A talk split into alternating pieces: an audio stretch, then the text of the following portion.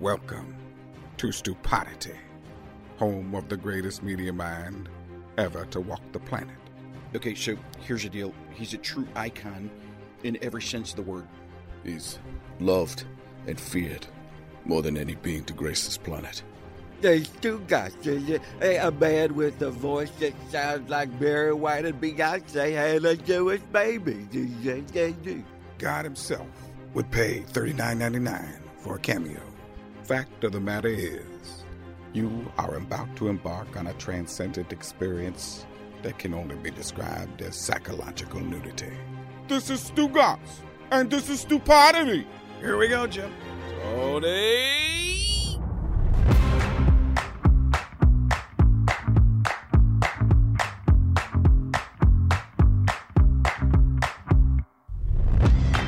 Right, welcome into Stupidity. Billy and Mikey A are here. Uh, Billy Walters is going to join us. He's the Michael Jordan of gambling. Uh, I'm really excited for this. Billy, you seem to be excited for Billy Walters. He is just going to spill the beans on Phil Mickelson.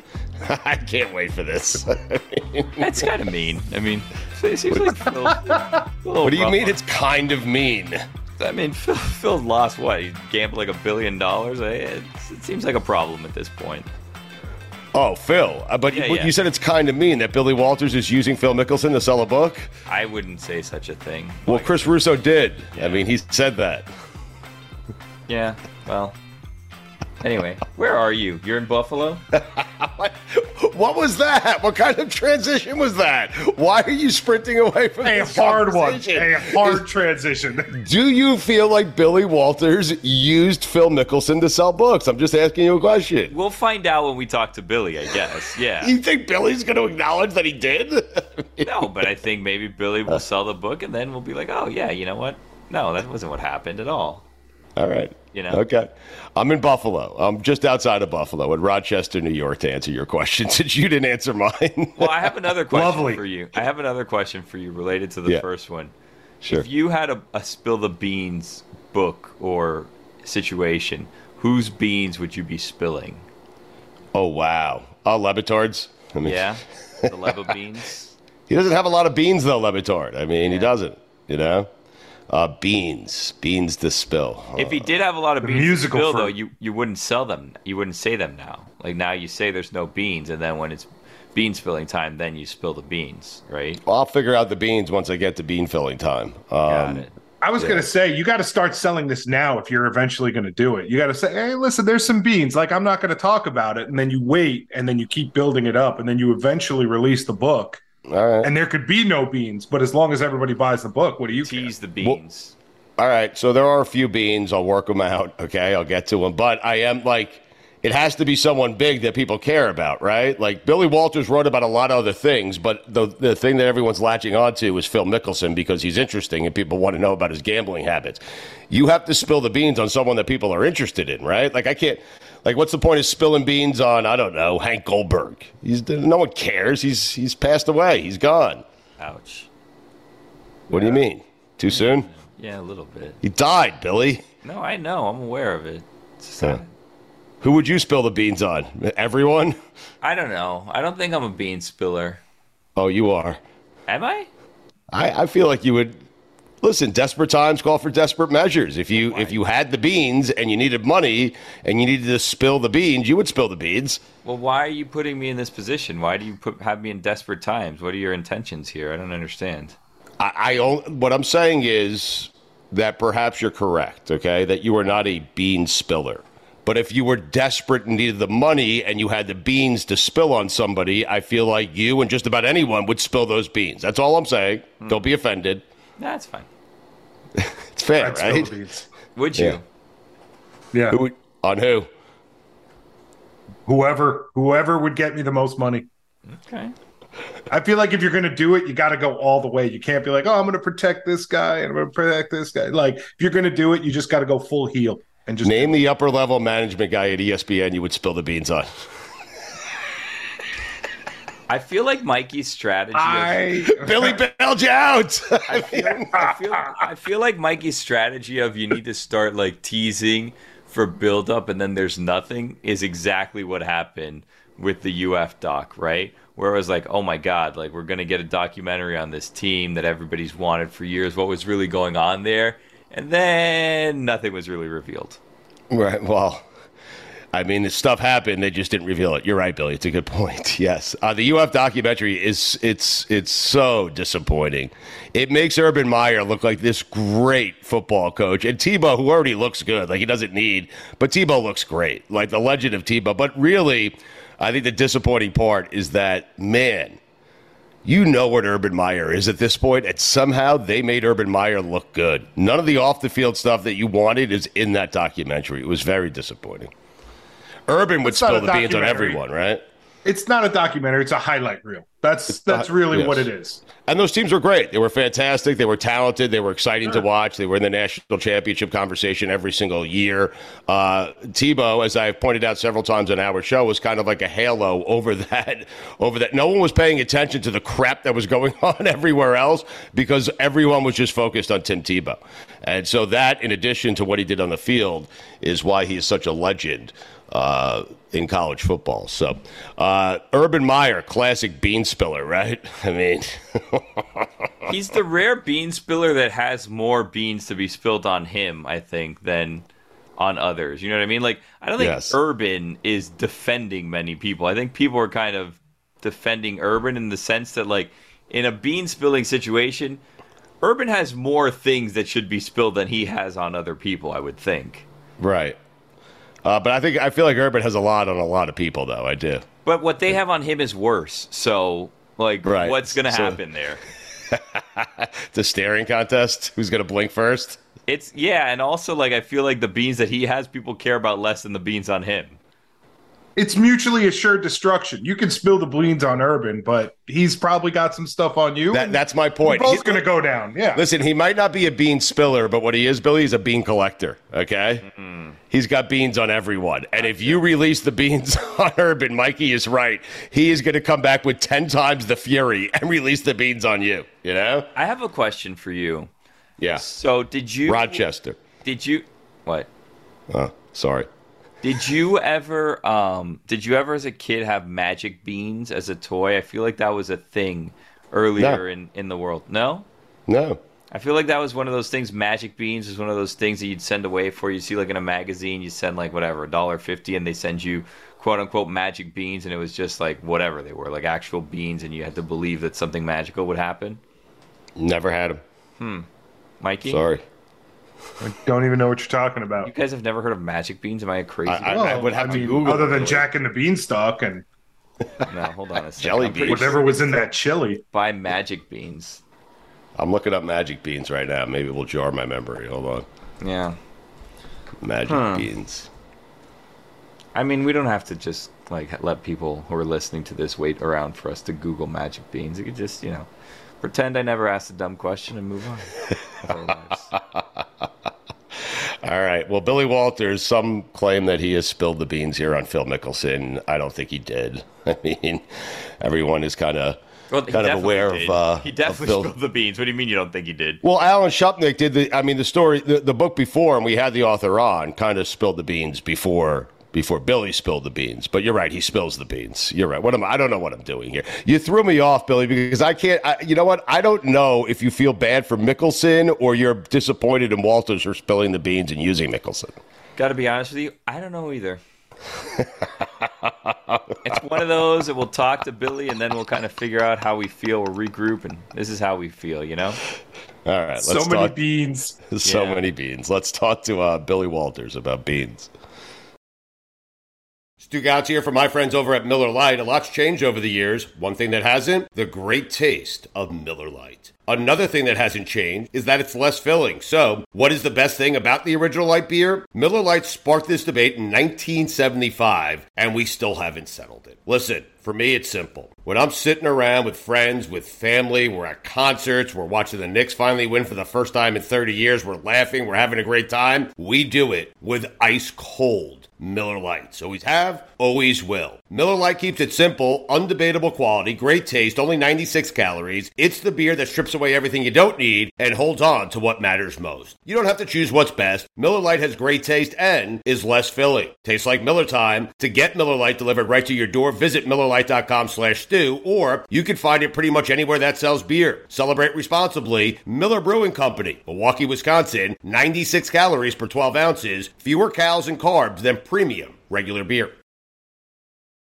Oh my gosh. Folks, gather around. Everyone gather around. Listen to these words. The NBA playoffs are heating up, and so is the action at DraftKings Sportsbook, an official sports betting partner of the NBA. With same game parlays, live betting, odds boosts, and so much more, don't miss out as the NBA postseason winds down. And if you're new to DraftKings, you got to check this out. New customers, listen to me. You bet just five bucks to get 150 in bonus bets instantly. Download the DraftKings Sportsbook app now. Use code DAN. That's code DAN for new customers, and you get 150 in bonus bets when you bet just $5. That's insane. Only on DraftKings. The crown is yours. Gambling problem? Call 1-800-GAMBLER or in West Virginia visit www.1800gambler.net. In New York, call 877-8-HOPE-NY or text HOPE-NY 467-369. In Connecticut, help is available for problem gambling. Call 888-789-7777 or visit ccpg.org. Please play responsibly. On behalf of Boot Hill Casino Resort in Kansas, 21 plus, age varies by jurisdiction, void in Ontario. Bonus bets expire 168 hours after issuance. See dkng.co slash bball for eligibility, deposit restrictions, terms, and responsible gaming resources. Everyone is talking about magnesium. It's all you hear about. But why? What do we know about magnesium? Well, magnesium is the number one mineral that 75% of Americans are deficient in. If you are a woman over 35, magnesium will help you rediscover balance, energy, and vitality. Magnesium supports more than 300 enzymatic reactions in your body, including those involved in hormonal balance. From functional medicine doctors to mental well being and female hormone experts, we all know that magnesium is the one mineral to improve all aspects of well being and health. But which one? Magnesium Breakthrough from Bioptimizers, the trusted choice recommended by leading experts with seven best absorbed forms of magnesium to ensure your body receives the support it needs for overall well-being. Go to bioptimizers.com slash balance today and use code BALANCE10 for 10% off. Support your journey to wellness at B-I-O-P-T-I-M-I-Z-E-R-S dot com forward slash balance. Magnesium Breakthrough from Bioptimizers, your foundation to optimal health and vitality.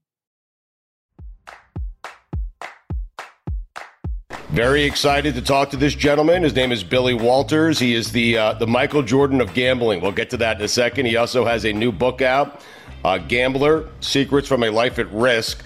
Uh, Billy, let's start right there with the book. And thank you for joining us, by the way. Uh, why'd you decide to write this book? Well, uh, Stu, I'm not getting any younger. I'm 77 years old, and uh, I wrote this book. It's an autobiography of, of, my life, and I wanted to share this with people who are, you know, or had issues with addiction, people who have problems in their life. Uh, and I'm also at a point in time in my life that, uh, you know, legalized sports betting in the majority of the states in the United States has become a reality. And, you know, that's been my dream for a long time. And uh, so in the book, I wanted to everything that I know about sports betting and my experience. 100% of it's in the book. It's called the Master Class, and I primarily wrote this Stu for average bettors. Uh, the Master Class, uh, the professional of the professionals, there's things in there for them also I think will, will help them. But I primarily wrote it for average bettors and people who are just beginning to bet sports because of the expansion of, of sports in the U.S. And I can see some things out there that I want to address in regard to that. I also went to federal prison. I was convicted of insider trading. I had a friend who uh, I, I, feel like betrayed me, and uh, I went. Uh, I, I, was in prison, and you know, although maybe like a lot of people, I thought I knew or understood something about prison. I, when I went to prison, what I realized was I knew nothing about prison, and I thought I knew what freedom meant, but until I went into prison. Uh, I never really knew what freedom meant either. And uh, and the men that I was in prison with, uh, some of the things that I learned in regards to their lives and, and things such as that, uh, it was just uh, it was mind boggling to me. What'd you learn about prison that you didn't know before you went in? Well, again, I thought I understood basic freedom, uh, you know, and uh, but once I got into prison, when you all of your freedom is completely taken away and you have none, I mean zero, I mean, uh, when you're told what time to go to bed, when you're told what you know, everything everything that it possibly is, and your choices in regards to, you know, even toothpaste, things like that, it's uh, they're all taken away from you, Stu, and and so from you know that's what I learned about prison. Clearly, there's nothing good about prison. I'm not saying that we don't need prisons. There's people that clearly need to be in prison, but I met a lot of men in there that I mentored, and the thing that just absolutely brought me to my knees was I, I met men that had been in prison. Some of them as well as 25 years, and these men did not want to go back to prison under any circumstances, but I would spend a lot of one-on-one time with them, especially the closer they got to the door. And uh, you know, it was it was traumatic for them because a lot of them didn't even know how to use the cell phones too. But the thing that they feared the most, they, they had no way to make a living. They had no job skill whatsoever to make a living. The only thing they knew was a life of crime. And I, I think deep down they, they, they knew that in order to feed their families or survive, that's what they would probably have to do. And that's what really opened my eyes. And so when I got out of prison, uh, I made sure, in, in, my mind, I was going to make sure that I, I, would do everything in my power to try to change things for people who actually deserve a second chance. I started working with Senator Harry Reid in, in, in Nevada, uh, and he and I were working together. And my goal was was to put vocational schools inside of federal prisons. And I offered to put up the first million dollars of my own money. And I wanted to put vocational schools in there for electricians, for plumbers, air conditioner repairmen, and truck drivers. And uh, unfortunately, Senator Reid he passed away from pancreatic cancer, and we didn't get that done. But then I got introduced to a program in Las Vegas. It's called Hope for Prisoners, and I was introduced to, to it by the ex, actually the ex sheriff of Clark County, which is Las Vegas. His name was Bill Young, and I met a guy named John Ponder. He started this organization in 2012, and I was blown away with how good this organization was. The recidivism rate for Hope for Prisoners, uh, Stu, uh, and they've been there since 2012, is 7%. So when I saw what, you know, what, what it was, um, again, you know, my dream was to put vocational schools uh, in prisons. So I worked with John uh, and initially made some resources available. They expanded their facilities, but then most recently, we've worked with the governor of Nevada, Governor Joe Lombardo, and the head of corrections there. And we are, we, we've now, we're, now putting vocational schools in state prisons in Nevada. And uh, so that is, I can't tell you how excited I am about that. And uh, I'm just so proud to be associated with Hope for Prisoners. Uh, were you able to, I'm sure you were, uh, was there a lot of gambling going on in prison? As far as I'm concerned, uh, I knew there was some public gambling going on, but I wasn't uh, remotely involved with it, frankly. And I, I don't want this to sound the wrong way, but whatever they were gambling for in prison, I, I would have had no interest in it to start with. Uh, that's number one. Number two, you can imagine I was a pretty high profile person in there. Sure. So I wanted to be about as far away from as I could be. And then on top of that, uh, on weekends, uh, I had visitation every weekend I was there, Stu. Unlike a lot of these men who, who 60% of the men in, in, in federal prisons, Stu, never get a visit. I mean, I realized how fortunate I was when I was in there. I had I had resources. I had lots of friends. Uh, I really didn't lose a friend because I went to prison. Because most people who know me, they know my background. And my, my wife, at 47 years, she visited me uh, almost every weekend. 99% of, of the time, she was there either Friday, Saturday, and Sunday. So, no, uh, the entire time I was in prison, Stu, I only watched one football football game in its entirety. It was a Super Bowl. So uh, when sports was being played, I was in visitation, number one. And number two, the last thing I wanted to do was be involved in any kind of prison gambling. But yes, there was some going on. So you watched a full Super Bowl in prison. They allow that in prisons. Just, just the game is that big that even prisoners can watch it. Oh yeah, yeah. Uh, as a matter of fact, we uh, we went to uh, this this big room, and uh, they had TV set up in there, and you could bring uh, food if you had food or whatever, and uh, it was uh, uh, it, it, was something that all the guys really enjoyed. They really got into it, and and it was the only time it was once a year, but but they did allow inmates to. Now, there were two Super Bowls. The first one I tried to watch, they cut it off before it was over. but the second one, they yeah, and and and then the second one, they played it in its entirety. Why'd they cut it off, though? First off, which Super Bowl was it, and why'd they cut it off? It was Philly and uh, Philly and uh, I think it was Philly and uh, the Raiders. Uh, no, I, I, I, was only in there for 31 months, so oh. uh, uh, I just remember there was one they cut off, and and and, and when they cut it off, they only cut it off about two minutes to go. Really, all the action took place in the last two minutes. So uh, we not only missed the last part of the game, but it was the one that had the most action involved with it. Why they cut it off though? Like was curfew, well, people getting out of hand? What happened? No, people weren't getting out of hand. People were, you know, they they were very orderly. The in prison you have counts uh, at different times of the day. Stu, the prison I was in at four o'clock every afternoon you have to be standing by your bunk.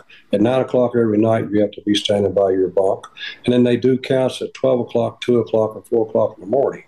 And then on the weekends they do a ten o'clock a.m. count also. So the game was up against uh, one of the count, counts, and instead of allowing it to run over and people get back, they called it because people had to be back in their in their barracks for count. Got it, uh, Billy. Are you with me? Because gambling's, as you mentioned earlier, gambling's become mainstream, too mainstream for me. Uh, I miss the days where I would meet some guy in an alley, he'd hand me a bag of cash, or I'd hand him a bag of cash. I want to feel like I'm about to get arrested. What do you think? Well, uh, here, here's what I think. I actually got arrested four times, and I got indicted four times for betting on ball games. Nothing more, nothing less. You know, my I got arrested the first time in uh, in 1990. Uh, my wife of 47 years, I saw her taken out of the front of our home with handcuffs and leg irons on for betting on ball games. So I went through four indictments. I spent millions and millions of dollars. I, I prevailed on all four indictments because once the truth came out, I was I was exonerated. But the problem was was there a couple of things. The first indictment I think law enforcement merely didn't understand the difference between organized bettors and organized bookmakers.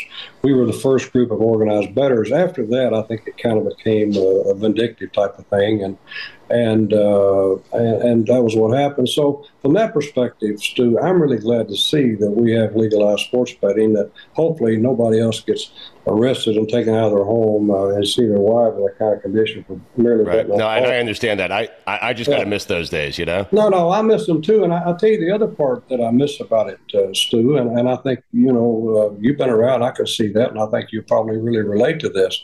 You know, back in those days, there were thousands of, of bookies throughout the United States, and you know, small guys and a lot of guys you could bet with. You had a, there were a lot of various options. Uh, today, what's happened in legalized sports betting is there's there's some things that have been good about this, but the problem is we created a monopoly.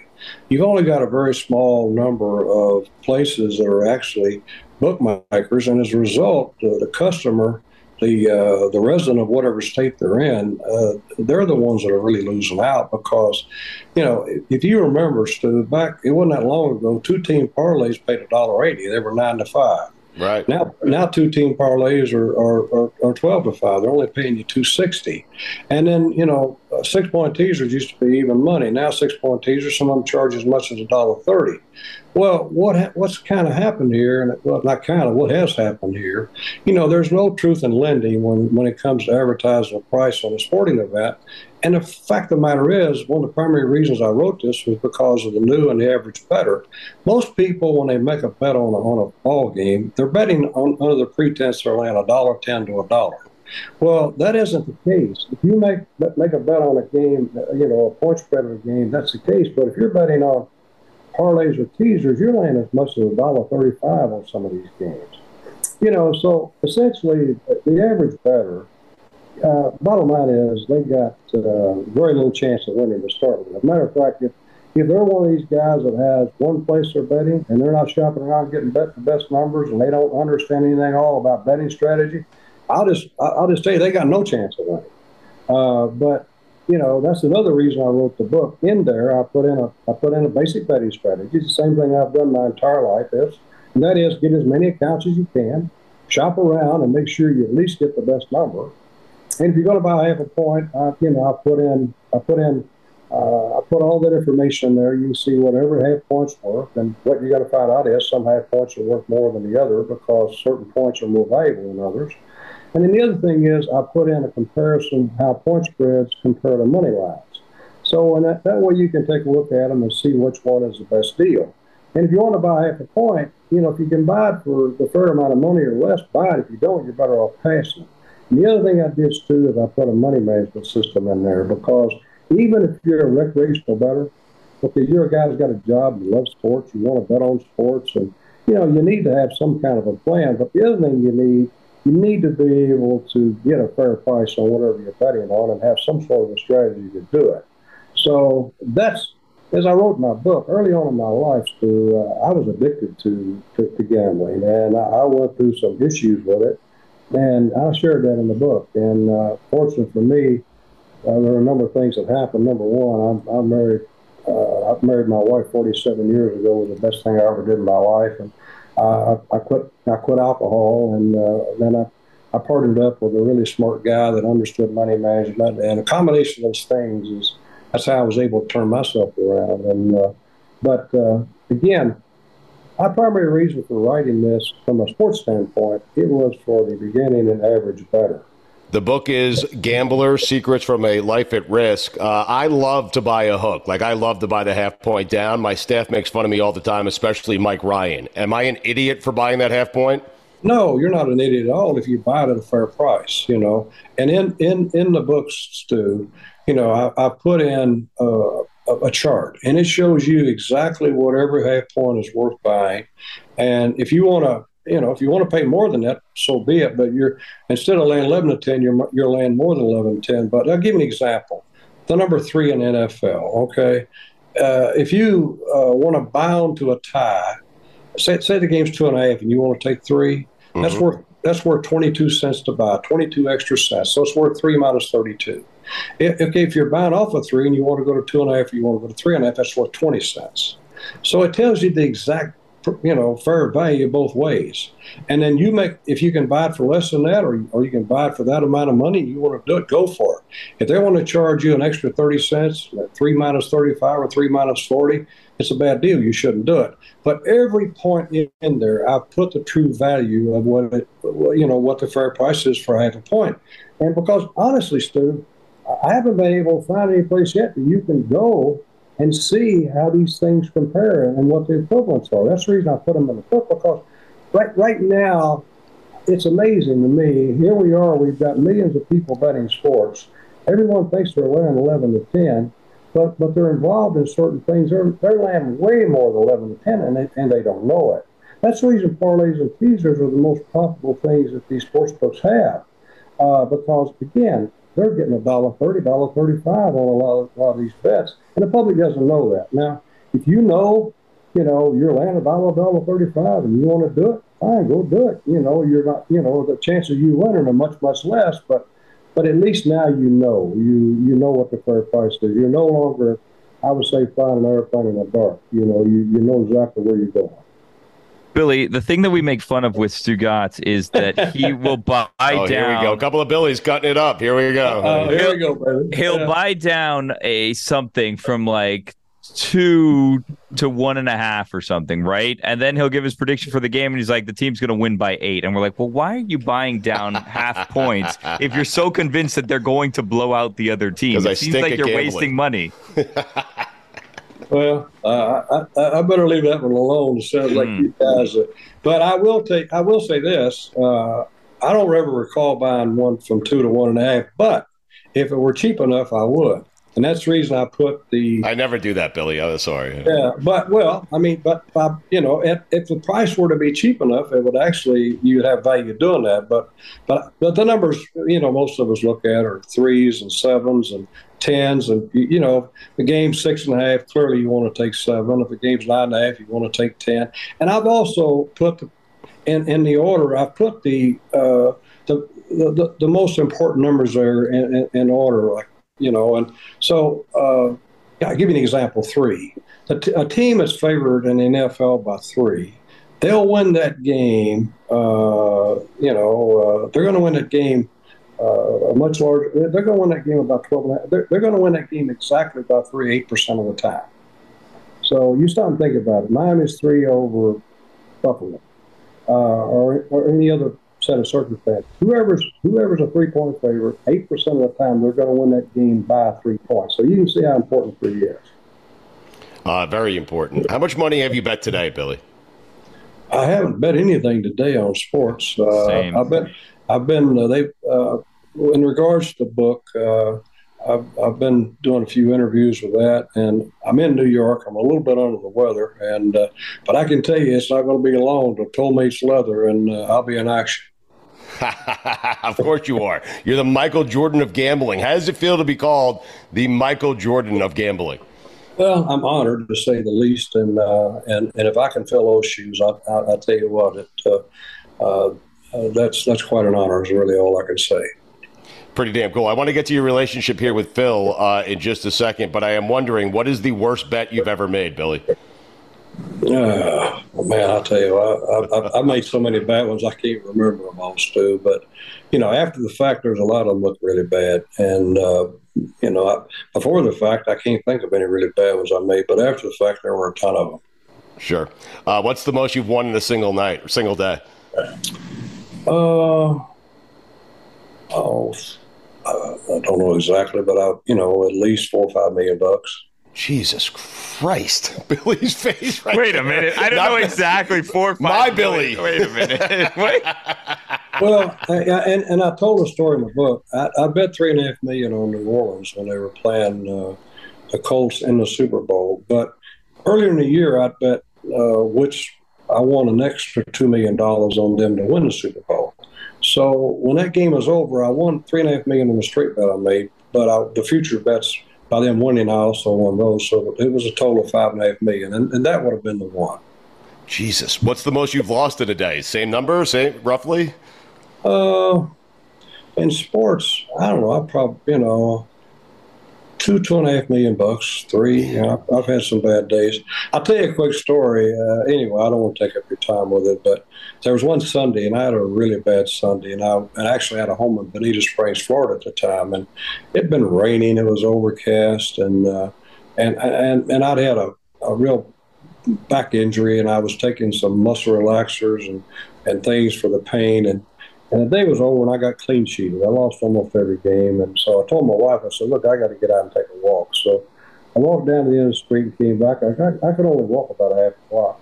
Well, I passed my house up, went to the house two doors down, went up and opened the door, and went in. and uh, but that was that was the day that uh, again between I guess getting clean sheeted and uh, in the back and the and, and the, and the muscle relaxers. Uh, I, that's a day I'll never forget.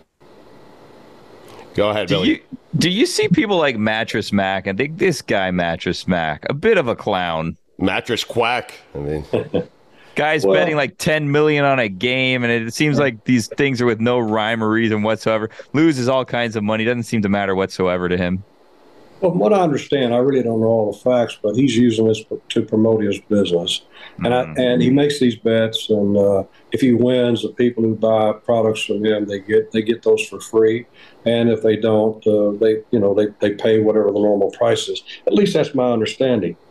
And as a result, he's promoted himself. The, the, the casino sports books they want to promote him because they want to they want there to be more Mattress Macs, and uh, he, he's got a lot of publicity. Uh, He seems like a really nice guy, and uh, but I think I think his betting is uh, I think it's more of promoting his business than it, than it is him actually betting. At least that's what he said, and that's what I understand. How about this Felica guy, the bear? Like he told us to, you know, a hard nine on the unders, you know, for corner Yeah. kicks at the World Cup final, and it went way over. I mean, he's not good at this, is he? No. I'll be honest with you, I, know, I don't I don't know him, so uh, Oh, Okay, Uh, well, You're not missing off, much, right? let me tell you. Yeah. he's, he's costing me money, Billy. Um, Hard what about Drake? What do you think about Drake's sports bets?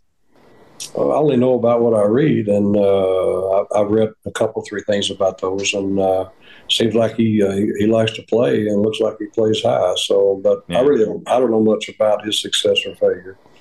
Uh, the new book is out. It's fascinating. Your story is fascinating, Billy. Gambler Secrets from a Life at Risk. Uh, I'm certain you've heard Chris Russo by now. What'd you make of Russo getting upset? I mean, just taking a flamethrower to you, Billy, because he feels like you used Phil Mickelson to, to sell a book. Well, evidently, Mr. Russo didn't read my book. Uh, First of all, any and all the money, any and all the money that I earned from the book, 100 percent of it's going to charity.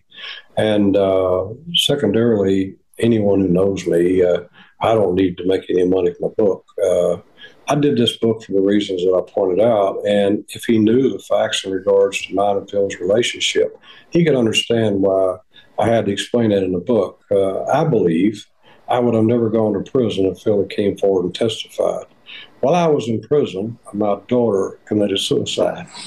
So, um, if he read the book, I think he would probably understand a little clearer what my motivation was for writing the book, uh, whether it be my early childhood, my early uh, gambling career when I was addicted, uh, to the four indictments that I went through for being a better, uh, and then uh, and then going to federal prison. If he reads the details of that, I, can, I think he'll see pretty clearly where I wrote it, and he'll understand if he reads the book that uh, I, I, didn't need Phil Mickelson's uh, uh, to help me sell any books.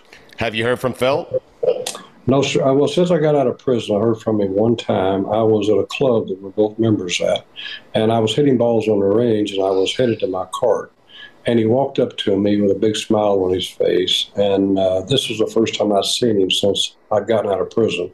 I didn't hear from him one time in prison, even when my, even when my daughter committed suicide. And he walks up and he said, "Oh, it's so good to see you. I'm so glad you're back playing golf." And uh, and we had a few other uh, private words, and that was the last time I've spoken to him. And probably it will be the last time we'll speak. Uh, if you wouldn't mind, Billy, I'd love for you to explain the nature of your relationship with Phil. Like the first time you met him, what was your impression of him? How'd you guys get connected? I played in the AT&T in 2006, and I'd made the cut, and I was playing on Sunday. Uh, my partner was Freddie Jacobson, and uh, Phil uh, was playing with Steve Lyons, who was with Ford Motor Company at the time, one of his sponsors. And the entire round of golf, uh, uh, all he, you know, he talked to me the entire round, and it was nothing. It was all about sports, and uh, it was clear he knew who I was, and of course I knew he was. And I never saw him again until 2008, and uh, I played in, in the Wachovia Championship. I was invited there by Wachovia Bank because I because I was a client, and I played in pro am with Jim Furyk. And I came in after the round. I walked into the locker room, and Phil approached me again, and he said, "I understand you do partnerships." And I said, yeah, I do partnerships with lots of people uh, under certain circumstances. and I explained to them what they were. And then uh, afterward, we developed a partnership. It was a betting partnership that lasted five years. We had a friendship, but I, I felt like we were friends for eight years. And, uh, you know, I kind of, I think I'm a pretty good judge of character. And uh, I think that's probably what uh, disappointed me and hurt, and hurt me the worst is – I thought he, first of all, I thought he was a stand-up guy. Uh, I've been around him enough, and and uh, I thought he was a stand-up guy. I really did. And uh, and uh, and then this issue came up with this investigation in the Southern District of New York of insider trading, uh, and uh, you know, in that court case, to the biggest mistake I made in retrospect, after playing 31 months of, of Monday morning quarterback, I wish I'd have testified, but I didn't. And, uh, and I can explain to you why I didn't. Uh, when the trial was coming to an end with the prosecution, there was only one witness against me. And this guy, uh, his name was Tom Davis. Two years before this, he had voluntarily met with the SEC and the FBI and told them emphatically I did not give him any inside information. After that, they learned he had embezzled money from a Battered Women's Charity, he had filed a fraudulent tax return, and he'd actually given someone else inside information. So two years later, he, he and his lawyer, they, they, they, the Southern District, so he goes up there and he gets a former prosecutor and, he's, and he makes a deal with the Southern District. It, it took him 29 meetings with the FBI and the Southern District to get their story straight. Okay, that was the only witness that there was against me. Okay, prior to going to New York, I knew every fact about the case I was involved with. I may not be the smartest guy in the world, but I'm not stupid. If I'd been guilty, or I thought I was guilty, I would have plea bargained. I would have paid a fine. I would have taken a reduced sentence. I wouldn't have been a rat, but I would have done those things and saved some money, and and possibly not got as much time as I did. I went there. I've been in, in federal court a number of times, and I thought I understood that process as my lawyers in Las Vegas did. We really didn't understand uh, how things worked in federal court in the Southern District, and uh, but once we got there, um, the lawyers who were representing me, would, uh, uh, at, toward the end of the trial, they said, look, uh, we have 23 witnesses to call, and including me. And they said, look, we've got this case won. uh, this guy has no credibility. And they were right about that. I watched it every day. They caught the guy in at least 25 lies. And they said, if the jury can't believe this guy, they cannot convict you. And uh, so I agreed with them. It was my choice. It was my final choice. I said, okay. We've been in trial for three and a half weeks, Stu. They stopped the trial on multiple occasions. People were sleeping. One, one of the jurors had said next week he was out of there. He had something he had to go do. It was in the it was the weather had been horrible, uh, and there was a, a holiday weekend coming up, and so that was a decision we made. I didn't testify. We wrapped it up. Bottom line is, you can't believe him. There's no way you can convict Mr. Walters. And here, here, you know, here what the facts are. Well, anyway, uh, the prosecutors, frankly, I think they did a much better, better job uh, uh, trying the case than, than my lawyers did. Out of the 10 trades that I made, there were four trades in those 10 trades I made that were suspicious looking. And if you didn't understand the background detail in those trades, you know, uh, you know I, I could see if those questions weren't answered how someone could think there was something there. But the guy who was alleged all these things, they caught him in 25 lies. I'd owned this stock off and on for 10 years. And there was nothing I did with this stock that I hadn't done with 100 other stocks including the amount of money I invested.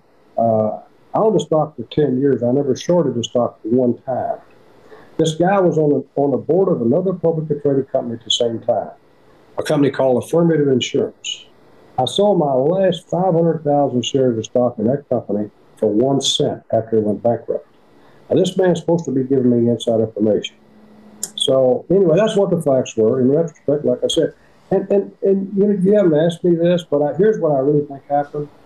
You know, I was portrayed uh, to the jury. I, I, was a wealthy guy from Las Vegas who had a private airplane, who had multiple homes, and uh, they didn't know me. I, I never got up. I never testified. They never understood me, my background, or how I got to where I got to. And I think there was a certain amount of resentment there because, again, I was a wealthy guy. I had a private airplane and multiple homes. Uh, regardless of how I got them, uh, they were just, I, I, think there was some of that also uh, that was probably involved. Uh, Billy, one word to describe Phil Mickelson. You have one word. I know it's a tough spot, but what, what word you going with? Disingenuous. Really? Okay. Uh, how much money did uh, did you take from Phil? I really didn't take any money from Phil. Phil and I made money together. Uh, we were partners betting sports, and we made money as until the bookmakers cut us off. And then, right. uh, uh, you know, how Phil, much did Phil make off of you, Billy? Well, that part I don't know. I mean, he might have made. Um, I'm just guessing. I don't know, a couple million bucks or something, but I, I don't. I don't know the exact number. But you guys were winning so much as a team that the bookmaker started to cut you off, is what you're saying. Well, what happened? He had these accounts before before I started betting the accounts, and I thought I understood his pattern because he explained it to me. But later on, after the fact, uh, what I learned was his pattern. He was making a lot more bets than I originally thought. He was doing some things that you know, a bookmaker could recognize the difference between what he was doing and what I was doing. I kept it, we kept accounts for, I don't know, six, eight months. And then finally the bookmakers told him, you know, we're cutting these, we're closing these accounts down. But if you want to come back and start betting this, you're welcome to any time. And, and, and he did uh, after after we discontinued our partnership with those two bookmakers. He opened up an account with another bookmaker that he, he'd had for some period of time that was a dormant one after we lost those two, and we continued on with our partnership. Fascinating stuff. Uh, new book, Gambler Secrets from a Life at Risk. Uh, Billy Walters, who is the Michael Jordan of gambling uh, joining us here on Stupidity. A final question for you because we are amateur gamblers. We are bad. I buy hooks when it's one and a half just to get it down to one, and then I pick the team by eight, as Billy uh, pointed out earlier. Your best bet, like season totals, wins, team to the Super Bowl. Billy Walters' two best bets headed into the NFL season. Well, uh, again, as I go into the book and and uh, to me, it's all about value, and I do handicapping. And, and the way it works with me, Stu, is I, you know I, I, come up with a prediction of my own, and I bet my opinion against the bookmaker's opinion. And uh, I, I, you know, I, what the two best bets are, I can't tell people in general what their two best bets are because, I mean that. Uh, you know, I don't. You know, that's not just what I do. I don't sell picks, and I'm not trying to hustle people. So, uh, uh all I would tell you is do your homework, and a couple other things, uh, uh, Stu. To me, if you're betting sports, uh, I think you know you need to set aside how much money you can afford to to to bet. You know, you need to come up with a, a betting strategy. Uh, you need to come up, you know, follow the money management system and uh, and and don't chase losses because you're a loser. I mean, don't don't uh, let your emotions take over because you lost three games on Sunday you like, and there's one Sunday night you got no opinion at all, but you're stuck and, and you're going to double up, catch up. So that's the kind of stuff that uh, that will really get you in trouble. And uh, Billy, you have never, after a long Saturday of losing, you've never bet the Hawaii Rainbows because I'm telling you, you haven't lived unless you've done it. I mean, I've bet on the Hawaii Rainbows a lot of times, and I've been up real late at night watching the bowls, but I never did it because I was loser. Uh, right. I did it. Because you actually like the game, right? yeah, I like I like the game, and uh, the uh, the Bows were fun to watch. Yep. Uh, all right, Billy, we appreciate the time. It's a fascinating story. Uh, on the way out here, please promote your book. Sell the book. Why should people buy this? Thank you. you you guys are my kind of guys. Thank you very much. what do you mean by that, Billy? well, I, well, well, I mean, you actually know, you know what you're talking about. You guys yeah. are guys, and uh, and you're a lot of fun to be with. Thank you. Uh, well, we appreciate that. Feel better. Gambler, Secrets from a Life at Risk. Uh, Billy Walters, you've done a tremendous job selling this book, okay? Because I like I don't read, but I'm kind of into this, okay? So uh, excellent job by you, sir. And feel better. We appreciate the time. Thank you, Stu. Good luck to you guys.